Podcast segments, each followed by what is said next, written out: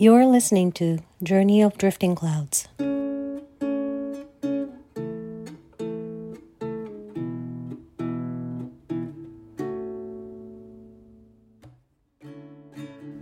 こんにちは、久美と申します。現在カナダはブリティッシュコロンビア州のバンクーバーに在住しています。ストーリーを共有することは私にとっての癒しの効果があり、感情を感じる機会がもらえます。今までのロスを経験して私が学んだことは感情を感じることで歩みを踏み出すことができるのだということです。なので私のグリーフロス他にもいろいろ歩む道のりをこの場で話そうと決めました。感情を感じることまだまだ模索中ですがこれが私の旅路です。この場は私が脆弱になる場ですが同時に私がリアルになる場所でもあります。死のみがグリーフをもたらすわけではなく私たちは人生におけるロス変化調整などの経験を通してグリーフを経験します。私たちの人生には愛や喜びを感じる上でグリーフは必然的な存在なのです。でもグリーフはとてもパワフルだし日常的に話すようなことがあまりありません。だからもっとここで話したいです。このポッドキャストは英語と日本語の2カ国語で配信されます。最後に、もしこれを聞いてくれているあなたがご自身のグリーフやロスを共有してくださるなら本当に大歓迎です。一緒にポッドキャストで話すこともできますし、匿名をご希望であれば、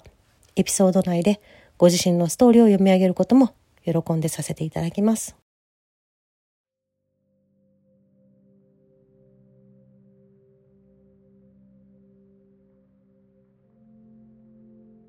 シーズン1のリリースからはだいぶ時間が経ってしまいました。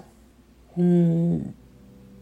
いろいろ思いだったり感情を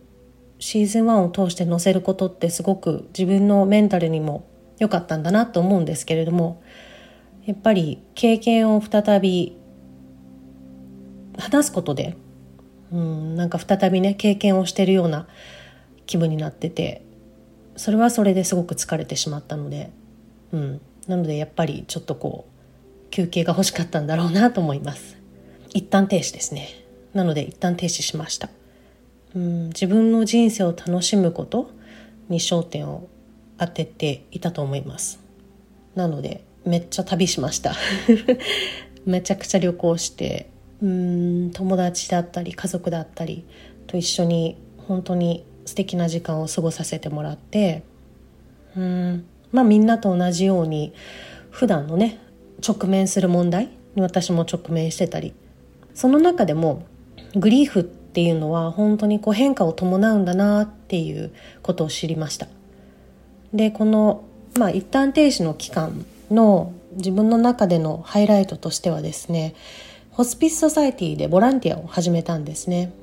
うん、それがすごくこう自分の中ではこう地に足をつくような経験というか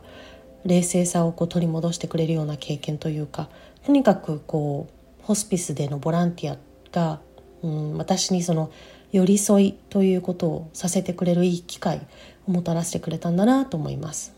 日々クリスさんのことを忘れる日は一度もなかったと思います。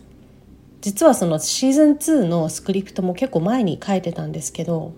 それはそれで自分の正直な気持ちを綴っていたりしたんですがやっぱりうんとそこから今現在2023年10月現在ではやっぱりちょっと違ってるなっていうふうに思います。皆さん聞いてくれてありがとうございます。よかったらぜひコメントだったり思いをお伝えください。次のエピソードでは honoring についていろいろ話したいと思います。